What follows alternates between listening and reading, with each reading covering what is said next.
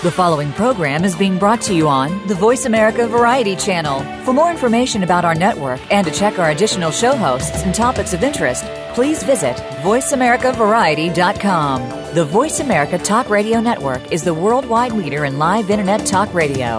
Visit VoiceAmerica.com. The views and ideas expressed on the following program are strictly those of the host or guests and do not necessarily reflect the views and ideas held by the Voice America Talk Radio Network, its staff, and management.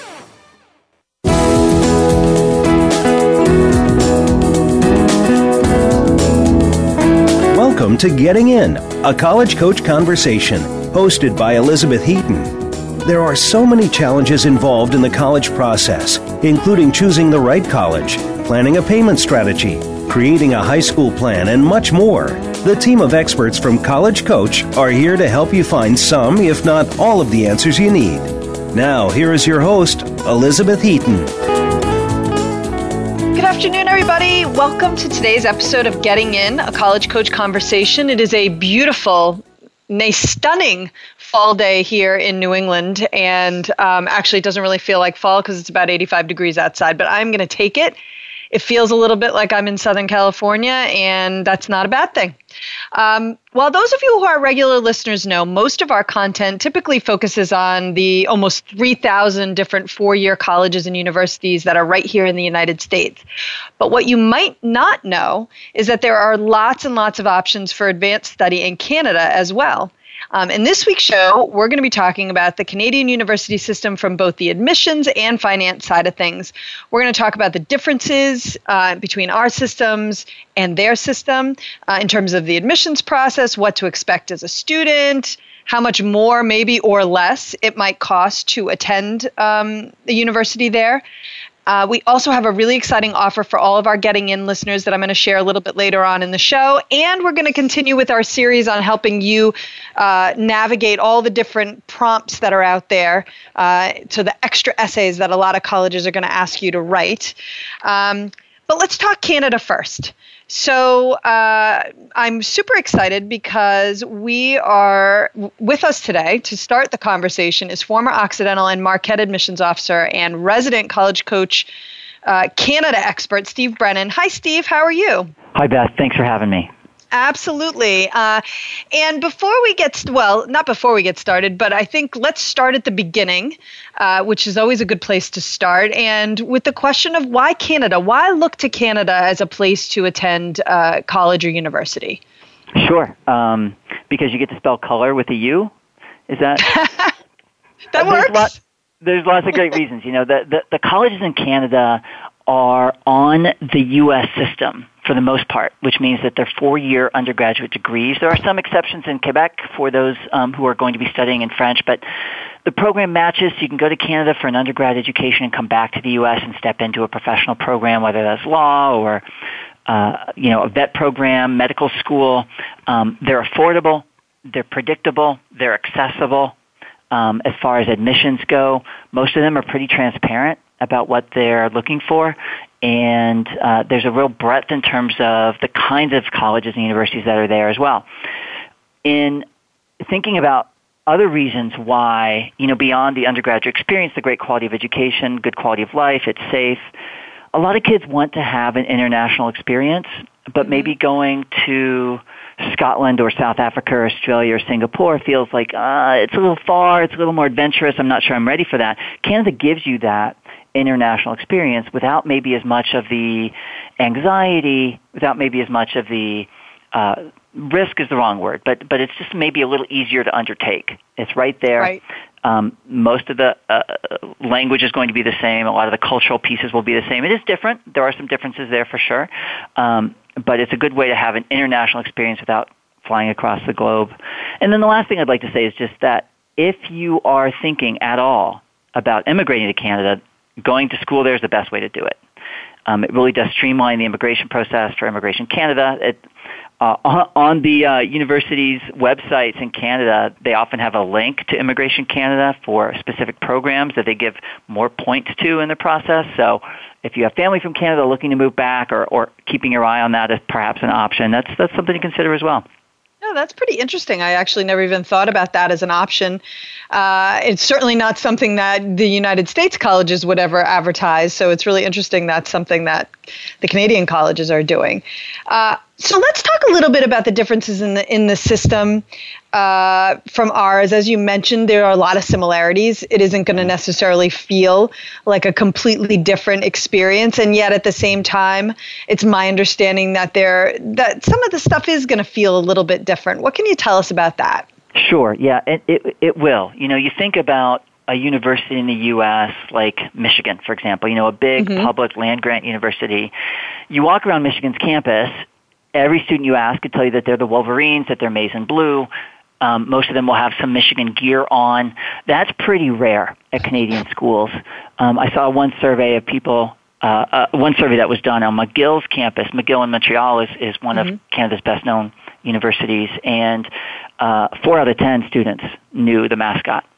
So it's it's a very different. yep, that's you know, different, isn't like it? That would yep. never happen in an American nope. school. Even a school that de-emphasizes sports, that would never happen, right? So um, there's there's that piece. I think that some some of the Canadian schools can feel a little bureaucratic, might be too strong, maybe feel a little impersonal. Some mm-hmm. of them are really big, and you need to be a good self advocate. It's not a situation where there's uh, an academic advisor who's going to reach out to you as perhaps as much as at an American college or university. So it might not be a great fit for a kid who's looking for more of a, you know, a, more of a nurturing environment, more of a right, more uh, hand holding. Exactly. Yeah, yeah. yeah. But okay. but there are some smaller and mid-sized schools, but generally speaking, they are sort of um, they they don't have as much of that in loco parentis. They don't have as much of that sense that you know they're there in place of the parents to look after the kids. It's it's uh, you're kind of an adult. Here's the pool. Jump in, and uh, a little bit of a sink, right. sink or swim. Yeah, I mean, in, in that way, to me, it does feel more European in its focus. I, I, know that my sense of the European colleges is it's a lot of that. You know, you're an adult, you're coming, you're doing your classes, and then you're going off into your own world. It isn't necessarily as much, there isn't as much focus around um, and and here, please correct me because I might be wrong, but around a campus life, around all of the things that seem to be so paramount of in, in importance here in the U.S., where football games on Saturdays and um, you know just all of the things like the Greek system and stuff like that. That that's a little bit less likely to be found in Canadian universities. For sure, no, that's exactly yeah. right. I think it is changing, which has been interesting. I don't know if it's the uh, the expectations that millennials have now when they go to school, that mm-hmm. there are some changes that we're seeing happening, but it's still nowhere near what it is in, in, in the U.S. along those, those pieces. Gotcha. Okay, so let's talk a little bit about the admissions process because there are some differences there, and uh, this is called getting in. So let's talk about how do you get in to these schools? Sure. Um, and this is the thing as an admissions professional that I love the most about Canadian schools. Yep. You go to their website, you click on admissions, and it will tell you what you need for the different major. It's fantastic. Um, now, all of them will have published GPA minimums and courses that are required to apply for that specific program. So, for example, um, just this morning I was looking at University of Alberta. For engineering, they expect you know uh, AP Physics, AP Math, and uh, 82% or higher for last year. Um, but you hear 82%, I'm, I'm sorry, I misread my handwriting, 85%. You hear 85% okay. and you think, you know, that's, that's really manageable. Yeah, mm-hmm. yeah, it is. Now, that gets you eligible to be evaluated for that program. And they say clearly that just because you meet the minimums doesn't mean you'll get in. But most kids do. And it gives you some confidence that you're a reasonable candidate for admission there right it is a you know from my perspective and what i've seen and certainly based on what you just said a much more straightforward process right you are going to have a good sense of your likelihood of getting in and then assuming that you meet match up with what you think you do you probably will get in even though That's like right. you say there are no guarantees so there's a lot less gray area um, That's right. So, right, to that end, are they asking about things like what do you do outside of the classroom and stuff like that? No, it's it's a far more objective process. It doesn't have as much Mm-hmm. of the subjectivity that the American process has. That I think is you know one of the hallmarks, one of the one of the great things about American schools, American colleges and universities, right? But it is very Yep. different than the rest of the world. And Yep. Canada is closer. Again, you know, you mentioned Europe um, uh, is closer to that model. It's not quite India or some places in Asia where you take a test, you get a score, and here's a list of colleges you can go to. But Mm-hmm. it's not quite the U.S. either, where hey, your grades and scores are two pieces out of a lot of pieces that colleges and universities are looking at.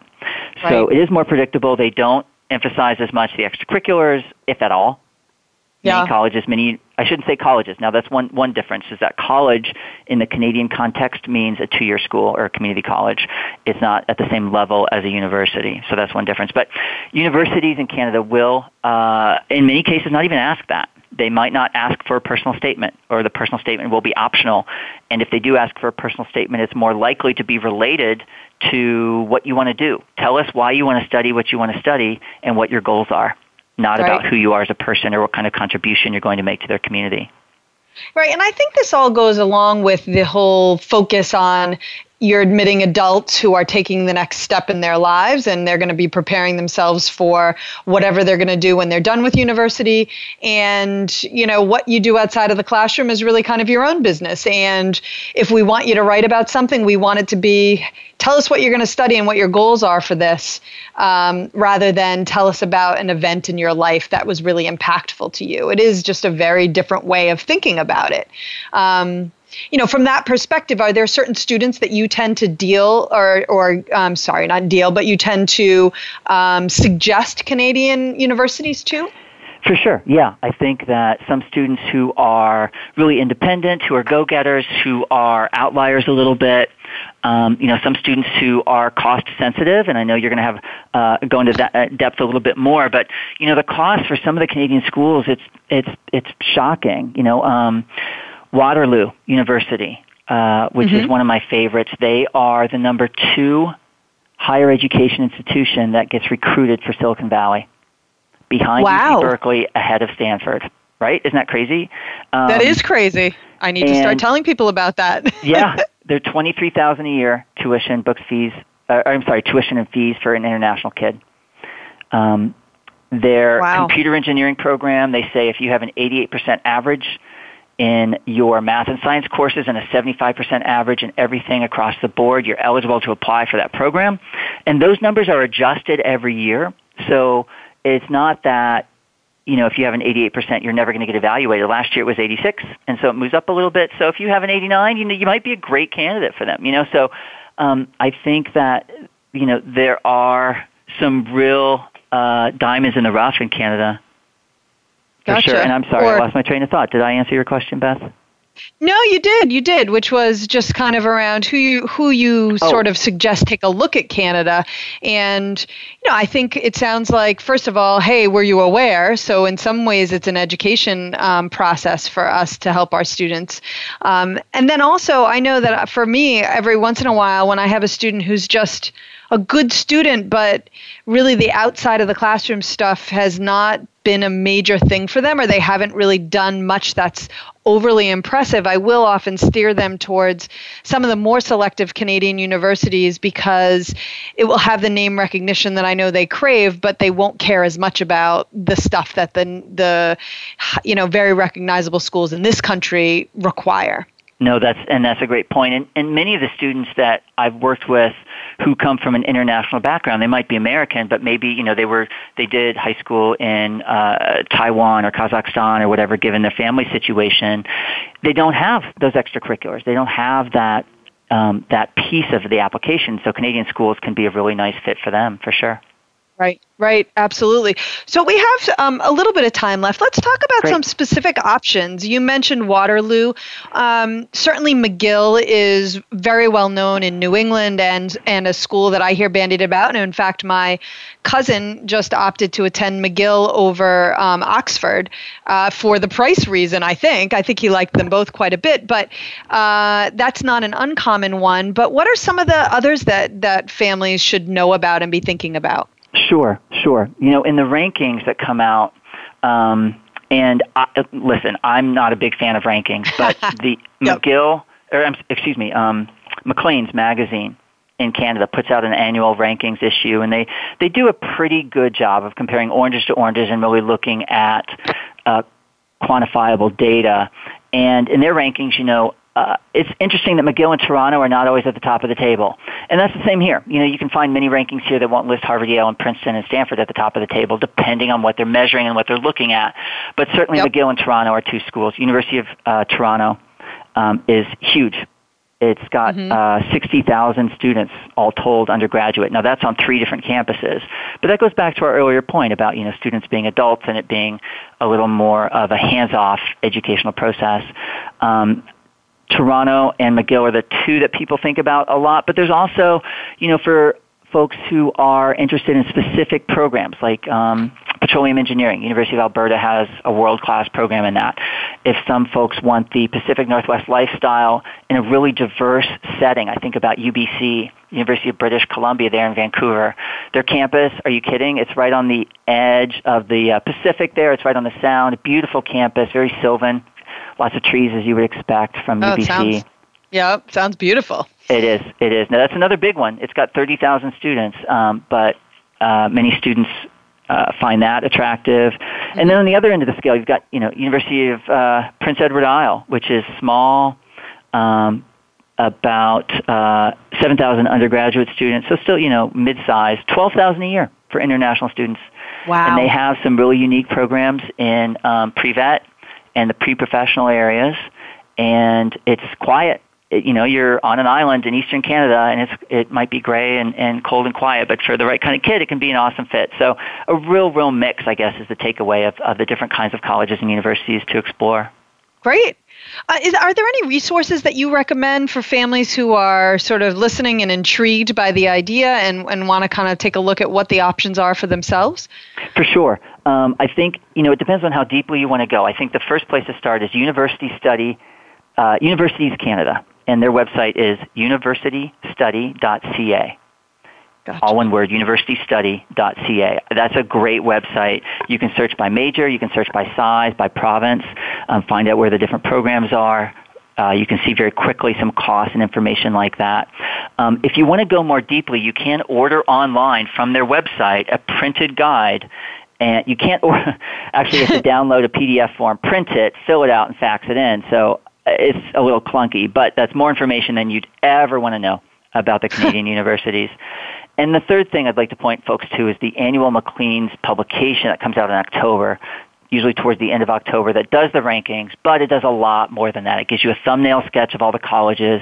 It's more, it's, it's like a combination of the U.S. News and World Report rankings and like the Fiske Guide or the Insider's Guide, where they gotcha. go on campuses, they interview students, they, they get a sense for what campus life is like, as well as all the statistics about popular majors and, and size and cost and that kind of thing. Awesome. Those sound like uh, wonderful resources. I hope people who are listening will access them.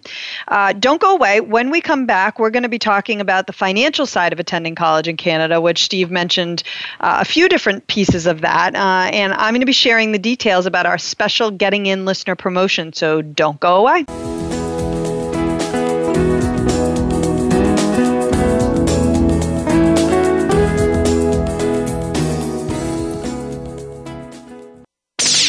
The Internet's number one talk station. Number one talk station. VoiceAmerica.com. If you're a parent of a high school student, you've probably heard a lot of scary stories about college admissions, about the growing number of applicants, the shrinking number of spots, about how even valedictorians are being turned away. For families of hopeful college students, it's impossible not to worry. But at College Coach, we take the worry out. Our advisors are former senior admissions and college finance officers from all over the country, so they can give you advice that nobody else can about what classes to take, how to prepare for standardized tests, what options are available to pay for college, and most importantly, what admissions officers are looking for when they read an application. We've got more than 15 years of experience and a track record that's helped every single student get into college, most into their top choice schools. So make the decision to come work with College Coach and start your child down the road to the decision that really matters, the one in the envelope that says yes. Visit www.getintocollege.com forward slash getting dash in. Museums are great places to work and wonderful places to visit. But are they essential? How can we improve our museum practice so that museums remain vital and essential players in society? Listen for Museum Life with host Carol Bossert, where each week we'll discuss timely and topical issues of concern to the museum community. Museum Life can be heard live every Friday morning at 10 a.m. Eastern Time, 7 a.m. Pacific Time on the Voice America Variety Channel. Streaming live, the leader in Internet talk radio, voiceamerica.com.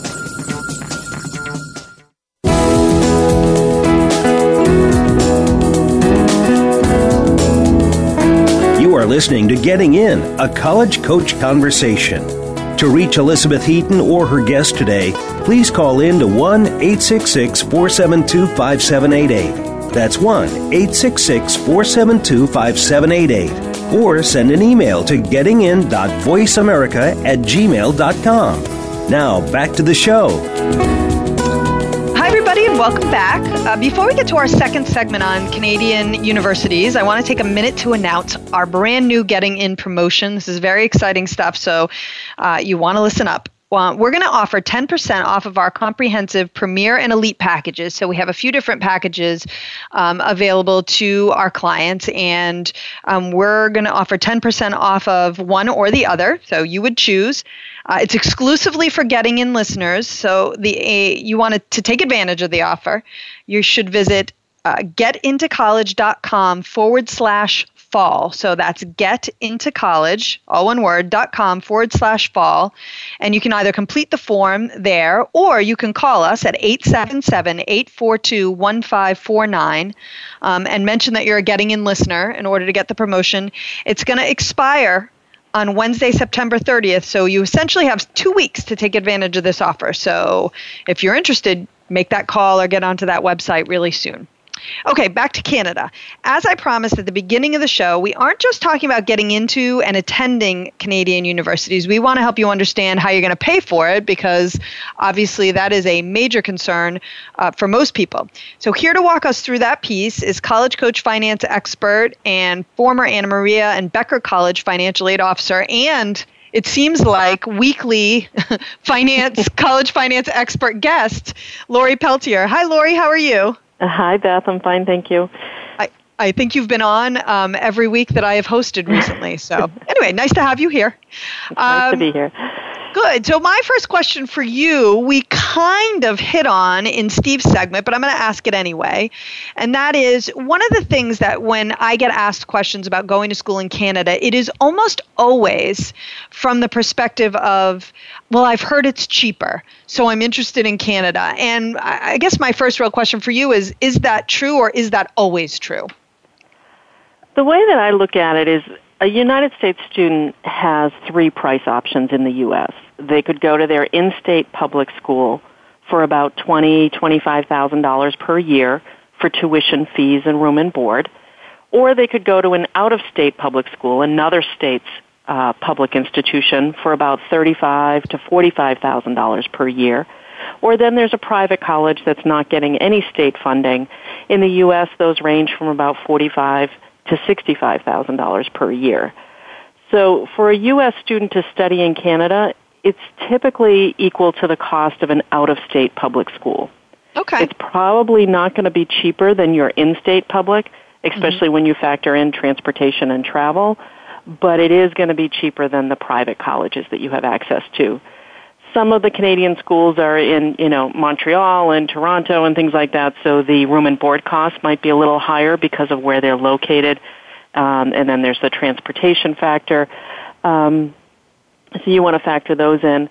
Also, the tuition rates at Canadian colleges are governed by the Ministry of Education, and they really put limits on the increases that can be uh, added on each year, mm-hmm. which means that if you are a student there, you won't have any big surprises during your four years because you'll know what um, the increases are going to be coming down the road.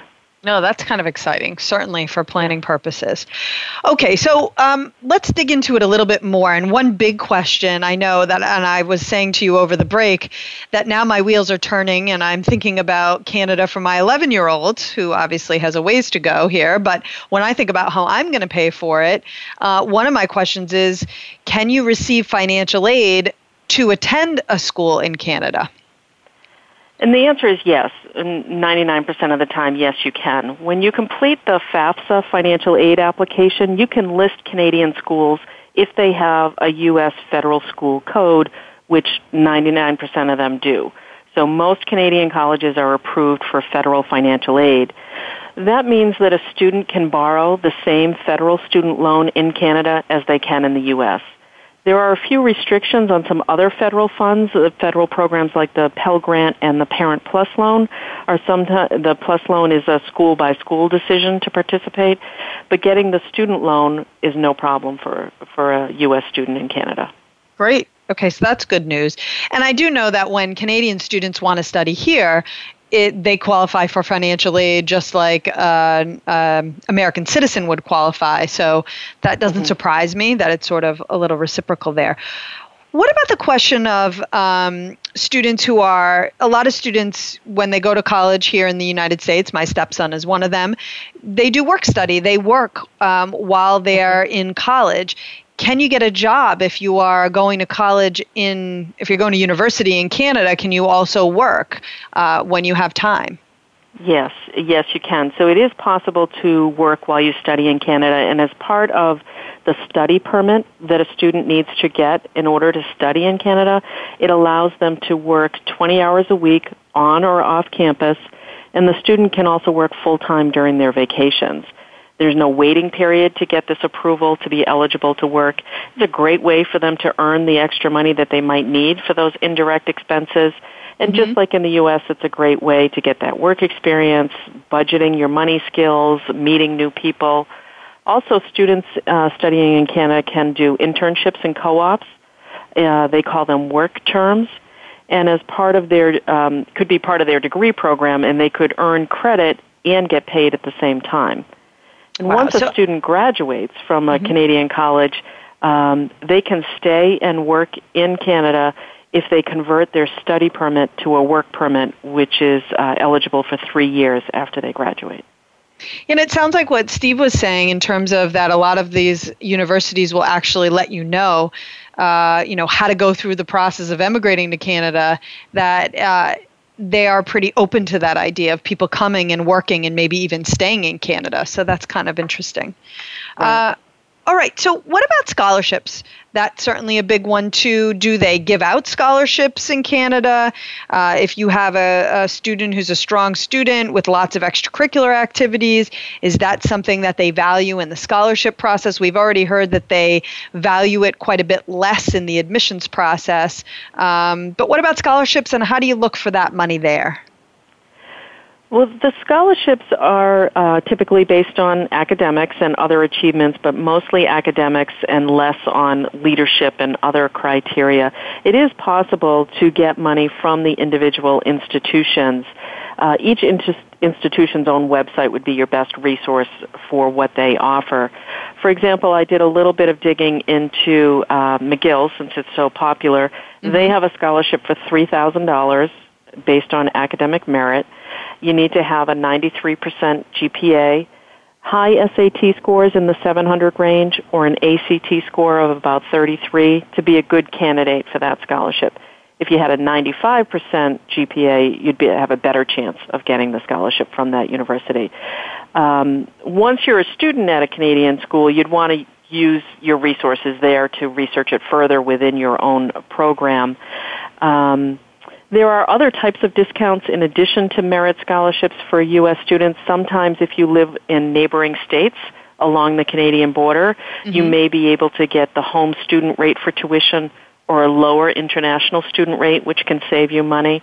And again, you'd have to check each school's website for that type of um, discount or an admissions representative who works with U.S. students. Um, very few schools in Canada offer need-based aid, which is the opposite of the U.S. system. Yep. Most schools in the U.S. offer need-based aid, and you know some don't offer merit. It seems to be kind of flipped there.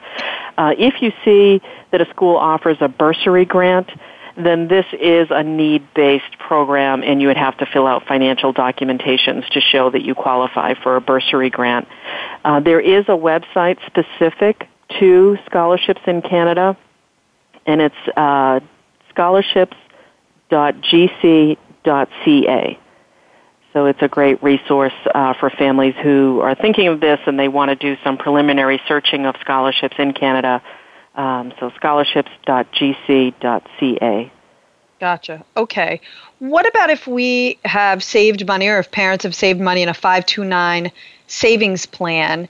Can you still use this money to pay for college in Canada or a university in Canada?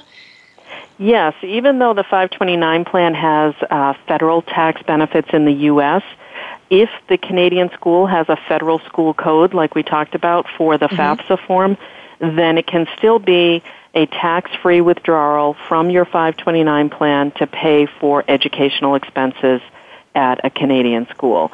Um, again, I would say 99% of the Canadian schools have a federal school code, meaning that the U.S. Department of Education and in the U.S. Um, yeah, the U.S. Department of Education recognizes the school as a legitimate educational facility. Um, so you can withdraw and pay tuition fees and room and board, books and supplies uh, with your 529 plan money and not pay any taxes on the growth on the account. Great. Okay, so that's good news. Uh, and that's really those are really the questions that I had. But what about other suggestions, resources, um, maybe that are available to students and parents who are looking to possibly pursue university in Canada versus here in the U.S. Well, I would say you know you need to look at this um, big picture of you know how much is it really going to cost. Even though the cost of tuition and fees might be less than a U.S. school what about transportation? What about mm-hmm. getting back and forth for vacations or if the family wants to go and visit? What about health insurance? Will your health insurance cover the student while they're in another country? Um, so, so there are extra expenses that may be added on that may make the cost the same or higher than some of the U.S. schools that you're looking at. Um, the exchange rate and how much does it cost to wire money to your student while they're in Canada. So you just don't want to have any surprises uh, when you think it's really going to be less in the long run. And right. just like in the U.S., you know, just because it's cheaper doesn't mean it's a good fit for your student. Um, right. And just like in the U.S., not everyone gets into Harvard and not everyone gets into McGill. So just because it's cheaper doesn't mean that it's easier to get into. Right, absolutely. Or I think really good point. Just because it's cheaper doesn't make it right. As Steve and I talked mm-hmm. a lot um, in our segment or in his segment, you know, the fact is that they are really at more of these campuses than not. The idea is you're coming in as an adult, really looking to take that next step in your life. And I'm not sure that's exactly the way the US system works. And I know for sure it wouldn't be appropriate for some students, um, but there definitely are some for whom it would be appropriate. Um, Lori, thank you so much. I really appreciate you coming and joining us again today. Um, I know actually going to be back next week as well. Uh, and I'll be telling people about that uh, episode or that show uh, towards the end of this one. But I really appreciate you joining us. And uh, to our listeners, don't go away because when you come back, or when we come back, we're going to be talking through the Notre Dame and Michigan supplements. So you're not going to want to miss that one.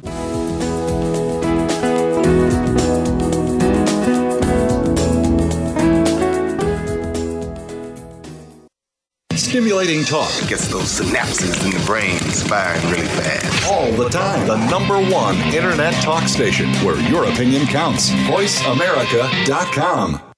If you're a parent of a high school student, you've probably heard a lot of scary stories about college admissions, about the growing number of applicants, the shrinking number of spots, about how even valedictorians are being turned away. For families of hopeful college students, it's impossible not to worry. But at College Coach, we take the worry out. Our advisors are former senior admissions and college finance officers from all over the country, so they can give you advice that nobody else can about what classes to take how to prepare for standardized tests, what options are available to pay for college, and most importantly, what admissions officers are looking for when they read an application. We've got more than 15 years of experience and a track record that's helped every single student get into college, most into their top choice schools. So make the decision to come work with College Coach and start your child down the road to the decision that really matters, the one in the envelope that says yes Visit www.getintocollege.com forward slash getting dash in. You count. Tune into Inner Revolutionary Radio and join the spontaneous wave of people all over the planet who, like you, are changing our world from the inside out. Follow the movement. Meet guests who are shaking things up. Call in and gain insights and courage to empower your own voice. Large or small, your part counts. So join us. Co hosted by Beth Green and James Maynard, Inner Revolutionary Radio airs live every Thursday at 3 p.m. Pacific Time, 6 p.m. Eastern on the Voice America Variety Channel. We're making it easier to listen to the Voice America Talk Radio Network live wherever you go on iPhone, Blackberry, or Android. Download it from the Apple iTunes App Store, Blackberry App World, or Android Market.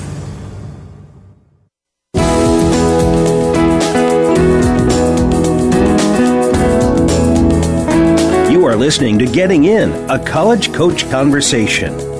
To reach Elizabeth Heaton or her guest today, please call in to 1 866 472 5788. That's 1 866 472 5788. Or send an email to gettingin.voiceamerica at gmail.com. Now, back to the show. All right, as promised, we're going to continue this series that we've been doing now for the past few weeks, and actually that we've started probably a while ago, earlier in the summer, talking about essays, right? The common application prompts, the UC prompts.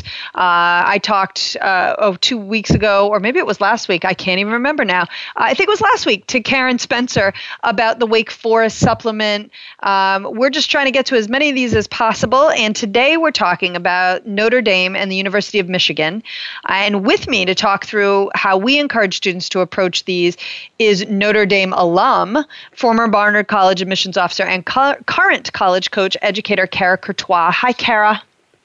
Hey, how are you, Beth? I'm good, thanks, and thank you so much for being here. And um, courtesy of your wonderful alma mater, we have a lot of prompts to get through. Um, mm-hmm. So I'm going to jump right in. Uh, interestingly enough, this year, um, so the, for those listeners who aren't aware, who are maybe going through this process for the very first time, colleges sometimes stay, stick with the exact same um, supplement year over year. Michigan, I would point to you right now. They have generally asked the same questions every single year. Um, Notre Dame switched it up a little bit this year because they are now requiring uh, one question, which used to be an option before. Uh, and actually, we're not even going to talk about it that much uh, because we did a segment a few months ago on the why this college essay. And, and Notre Dame's required prompt that everybody needs to respond to is what excites you about attending Notre Dame? Uh, and so I don't know, Kara, if these look anything like they did when you applied to Notre Dame. Um, I won't say way back when because it couldn't possibly have been all that long ago. But did you have to answer this question? so Is this new? yeah. Well, when, you know, when I was looking at this year's comps, it, it feels almost identical. But mm-hmm. of course, that was back when we hand typed the application using whiteout and all that great stuff back yep. in the dark ages. But I do remember um, a similar question, and it was, you know, it was really, I remember one piece of it that I loved about it was it gave me a chance to explain in my mind, like, why would I want to go to a Catholic school having gone to a public school my whole life, which I don't, you know, I often talk with students about because I think that's a different lens through which some people look at Notre Dame. Um, I know the greater world sort of knows that piece, but sometimes in the high school mind, it's, you know, it's about ranking and it's about the rah-rah football and, you know, how great is their business program and how pretty is the campus. So as every other why this college speaker would say, you know, get past all of the things that they can assume. And I remember at least writing at some point in my application about actually getting to go to a mass. My brother was there actually as a student and getting to go and sit in a chapel while all the his friends were and classmates were sitting in their pajamas and they were at you know a mass and the priest was passing around the Eucharist and it was really profound for me who I had gone to public school, had grown up sort of Catholic and um, much to my mom's chagrin, really didn't necessarily know why I was Catholic at that point. And that's actually actually what made me want to go there. And what made me excited was how relaxed and communal everything was, and really how students led everything. So, you know, for me, I think what excites you about sometimes I would just encourage a student always, you know, go right past the things they can assume anything to do typically with sort of the sports tailgaters, et cetera, and then get into just one piece really that you can develop as an example, um, or you know maybe a couple pieces that represent your personality. But could have a lot of fun with that. And to be clear, I, I just want our listeners to take away that you're talking about not paying attention to the obvious things, like you said, go past the obvious, get to what is really important to you. You're not saying that you have to write about the Catholic nature of Notre Dame. Absolutely. Uh, it's it's about what is appealing to, about the school to you, and in fact, you certainly don't even have to be Catholic uh, to want to attend Notre Dame and to be a student at Notre Dame. So, um, absolutely, just something to throw yeah, out there. And okay. I think you know, for a student who isn't a Catholic, that can be a great opportunity to sort of explain their thinking around it or what they're, mm-hmm. you know, suggesting that they're contributing to the campus could be a really unique, you know, opportunity to highlight that. But that may not generally be the piece that excites them.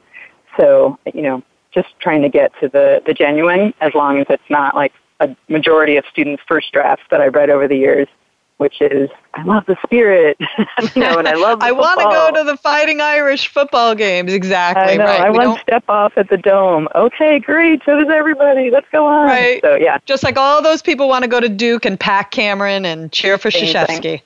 Don't yep. do it. Okay. So that's the essay that you have to write and i think key there is what excites you and try to be a little bit more unique don't pick what excites everybody uh, the next uh, piece requires students to write two additional essays, but they are relatively short. So they recommend that they be about 150 words and they can't exceed 200 words. So we're really talking about a paragraph here each. And um, students are offered five options. They have to select two. So let's start with the first one. Uh, Reverend Theodore Hesburgh, President Emeritus of the University of Notre Dame, served as a trusted advisor to U.S. presidents and popes. A champion for human rights, Father Hesburgh was one of the architects of the Civil Rights Act of 1964, which outlawed discrimination based on race, color, religion, sex, or national origin. Reflect on the current state of civil rights, the progress that has been made, or the problems still faced today. Any advice yeah. you would have for a student thinking about that one? Yeah, I mean, my first reaction when I read it was wow, but mm-hmm. I was I was really not surprised to see it on there um, since Father Hesburgh just passed away this past year, and um, he was such an integral part of the campus and still is today. So, I mean, I really would encourage a student, if you know, really only to choose that question if it makes sense in the experiences that they've had thus far you know that mm-hmm. I would not encourage a student to approach it more from writing as if it's a history paper and you know regurgitating real facts, but always synthesizing it into their personal experience, um, whether right. it's you know in the classroom of their school, in their community, what they've seen happen to other students, perhaps, or you know maybe an issue that they have tackled in some part of their life um, but to, you know, it's really for the student where that's important and they would be excited by that question. That's when they know it's the right one to write about. Yes, I would. I would second that. Um, it really does. You never want to lose sight of the fact that this is a personal essay. You're trying to share yeah. something important about yourself with the committee. This is not the place to write a history paper about the state of civil rights um, in this country today. Okay. Mm-hmm. Uh, the next option what question fascinates you? And tell us why. What are some had, things to think about here? Yeah, I mean, I would always also say to a student, you know, that's one, that's a good example of why you don't want to start your supplements, you know, the night before. you know, mm-hmm. that that's yep. one where you, you want to look at that one, you want to walk away. You probably want to ask some people that know you well, you know, let's talk about that, whether it's the dinner table or at track practice or with your favorite teacher, but really just to, to hash through that and carry it with you, you know, for a couple of weeks even. Um, because it's not a long response, but it's really once you know what you want to write about, you might have a list of three to five things and kind of want to narrow it down. Um, so, you know, I think the biggest advice I'd have for any student is, you know, just the, the common reminder of there isn't one right question and to really encourage them not to think that they're writing for what the admissions counselors might want to read because you can never assume what they're thinking and just um, most importantly, I would say once you state that question, make sure that you support it with the why um, in a thoughtful way. And don't forget to state the question. Uh, I've seen students do that. Where I'm reading it and I'm saying, well, what question are you answering? Because I don't see it here. So you need to tell them right. what the question is, right? right. Um, yep. And I think, again, really steer clear of the big sweeping things where you're not really being personal. So if the question that fascinates you is, what is the meaning of life? Right. Uh, okay, but I'm not sure that I would encourage you to do that because to me that feels a little too big um, yes. to be tackling in, in 150 words. exactly. Yep. Exactly. Um, on a similar, for me, the next question feels similar uh, to the, in in some ways, to the two we just talked about. Um, in the mm-hmm. need to stay more personal, and that is, what's broken, and how would you fix it? Mm-hmm. What do you think? Yeah. What are what are some things you've advised students on that one?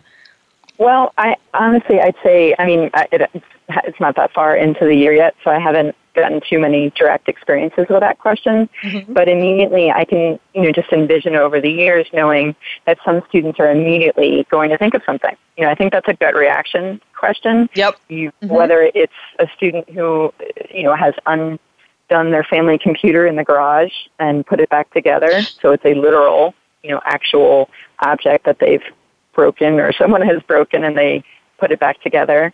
Or, you know, the, the student who's more into psychology and sociology and just sort of thinking from the heart, um, you know, might go in that direction. So, you know, most importantly is hopefully it doesn't overlap with something maybe they've already said in their Common App essay and right. you know are seeing this i always see these questions as a conversation you know about themselves that allows the reader to feel as if they're sitting down to dinner with them for you know uh, a period of time and, and learn what's important to them right exactly so again think personal think small don't think you know race relations in this country are broken and right. here's how I want to fix them, unless that's right. truly something that's really important to you and that you have right. some personal experience that you're going to share um, yep. when it comes to that.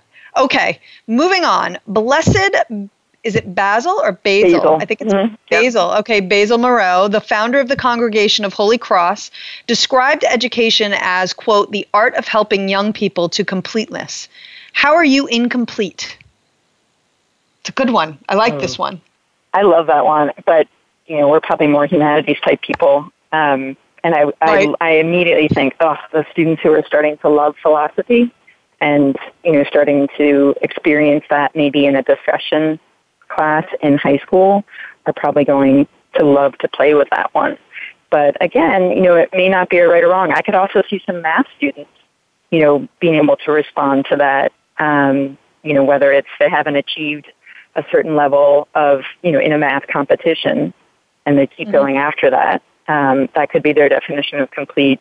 There's so many ways to go with that. And I, I do think that there's always a spirit of, in these questions this year, trying to get to a little bit of the spirituality of a student, not necessarily the religion at all.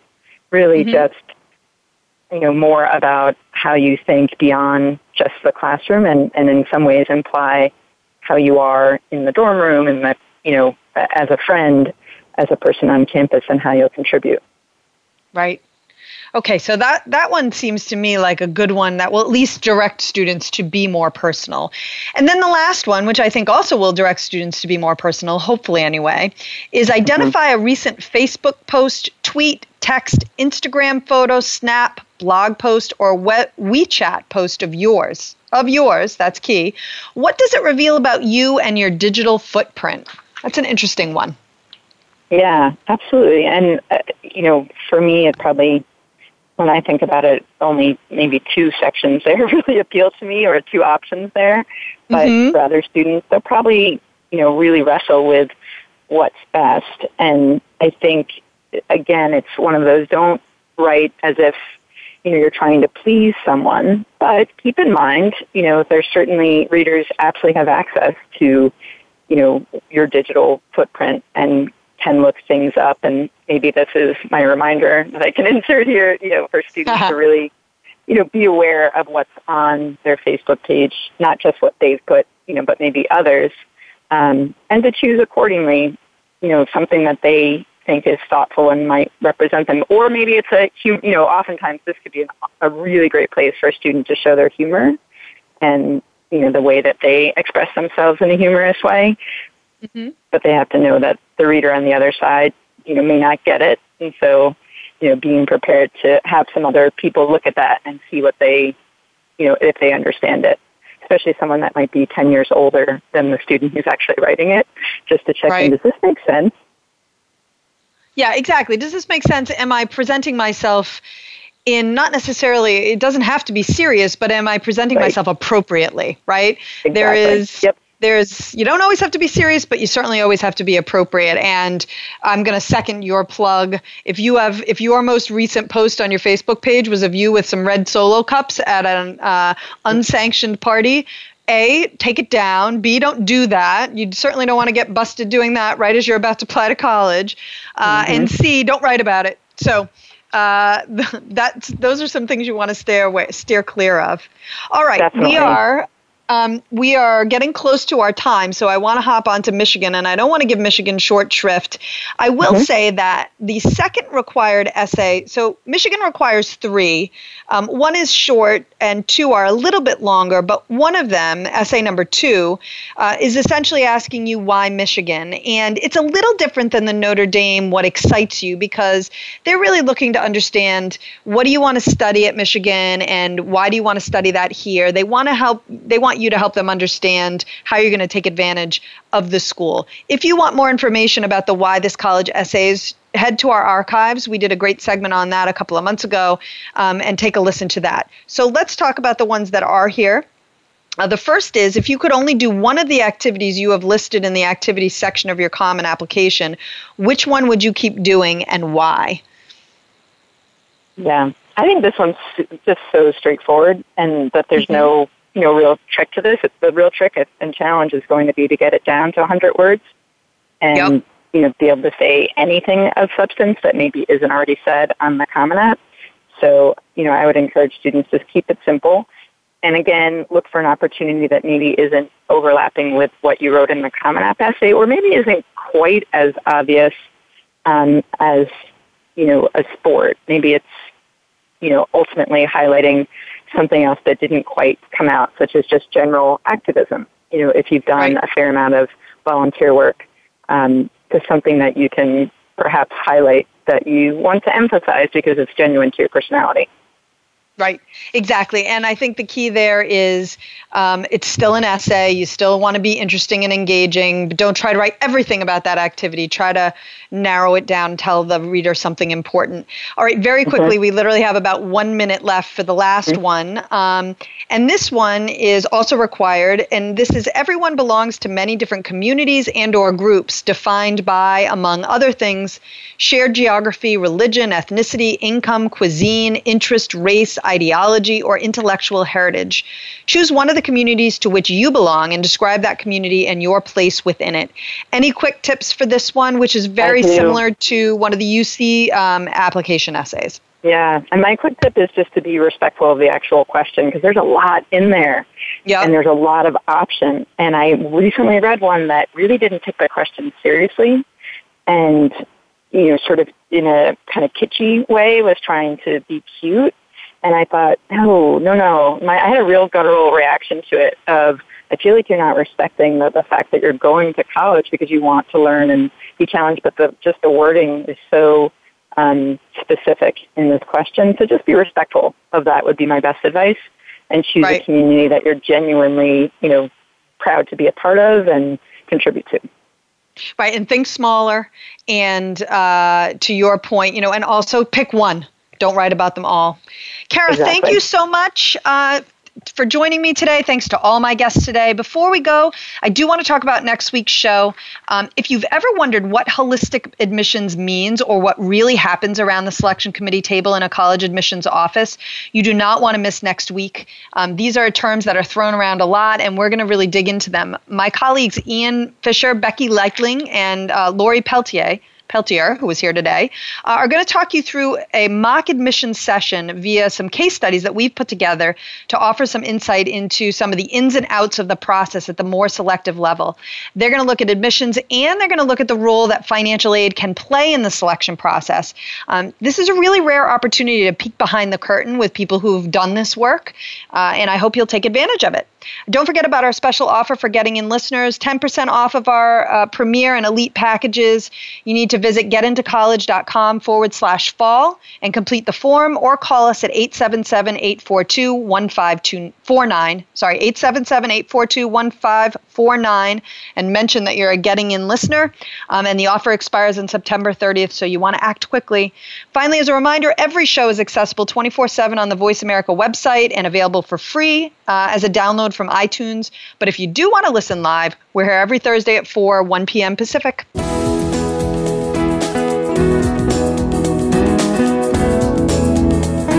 Thank you for tuning in to Getting In, a college coach conversation, hosted by Elizabeth Heaton. Please join us again next Thursday at 1 p.m. Pacific Time, 4 p.m. Eastern Time on the Voice America Variety Channel. Have a good week.